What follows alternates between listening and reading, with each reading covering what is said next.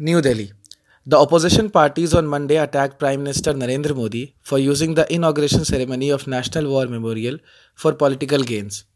Modi, in his inauguration speech, attacked the Congress for allegedly compromising the defense forces, while applauding his government on the speedy construction of the memorial and implementation of one rank one pension scheme for army veterans the Prime Minister further accused the Congress of not even buying essential equipment for the armed forces. He then went on to add that people of India have now seen the difference between government which puts India first and which puts family first. He further said that the memorial is proof that his government converts vision into reality. From Bofors to helicopters, AgustaWestland VVIP choppers, all probe leads to the doors of one family. And it says a lot. They had made the army and the national security means of earning for themselves. The, they wanted to forget the martyrs, Modi said. The Prime Minister added, Earlier, from schools to hospital, highways to airports, and awards, there was just the name of one family. Major defense decisions in the national interest, which were earlier ignored or halted, are now being taken without any delay. In response, Congress Randeep Surjewala quickly retorted, the National War Memorial is a symbol of sacrifices made by our country's Jawan. Do not make it a political battlefield with your shameful behavior and political speeches. You have already reduced the dignity of your post. Now stop abusing political opponents on the land of the brave.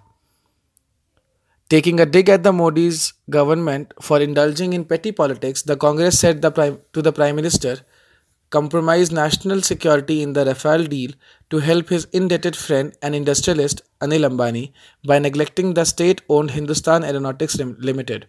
In a series of tweets, the Congress praised the government for construction of the memorial but said the party was against petty politics in national matters. The Grand Old Party also accused Modi of misleading people and said not only did the Modi government cut the defense expenditure in the terms of GDP but also reduce the budget for modernization. Prime Minister Narendra Modi at the inauguration of National War Memorial. Former Un- Union Minister and diplomat Shashi Tharoor too thought that the Prime Minister should have refrained from making a political speech, and Shashi Tharoor says, I am proud we have a National War Memorial beyond the eternal flame to the unknown soldier which served that role at India Gate. What we need next is a war museum so that future generations may be educated with the facts, images, video stories of what war meant in historical context. Still a disgrace that instead of solemn military ceremony to inaugurate National War Memorial, we had a political event without the President of India, Supreme Commander of the Armed Forces, Vice President, Speaker, or LOP. PM's partisan speech made it an event benefit of a national unity. In attempt to show the double standards of Prime Minister, former Union Minister and Congress leader Manish Tiwari tweeted an earlier speech of Modi where he says, "Traders are braver than soldiers." Soldiers. This is Narendra Modi on February 27, 2014. The Trinamool Congress spokesperson Derek O'Brien too was quick to lash out at the Prime Minister and he says the National War Memorial was turned into a political rally that's called disrespecting the uniform.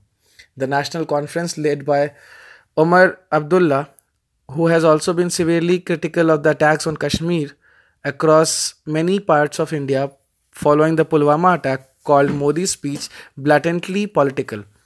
He says, Credit to the PM Modi for building a national war memorial after 70 years, disappointed with the politician Modi for politicizing the occasion by making a blatantly political speech at the inauguration.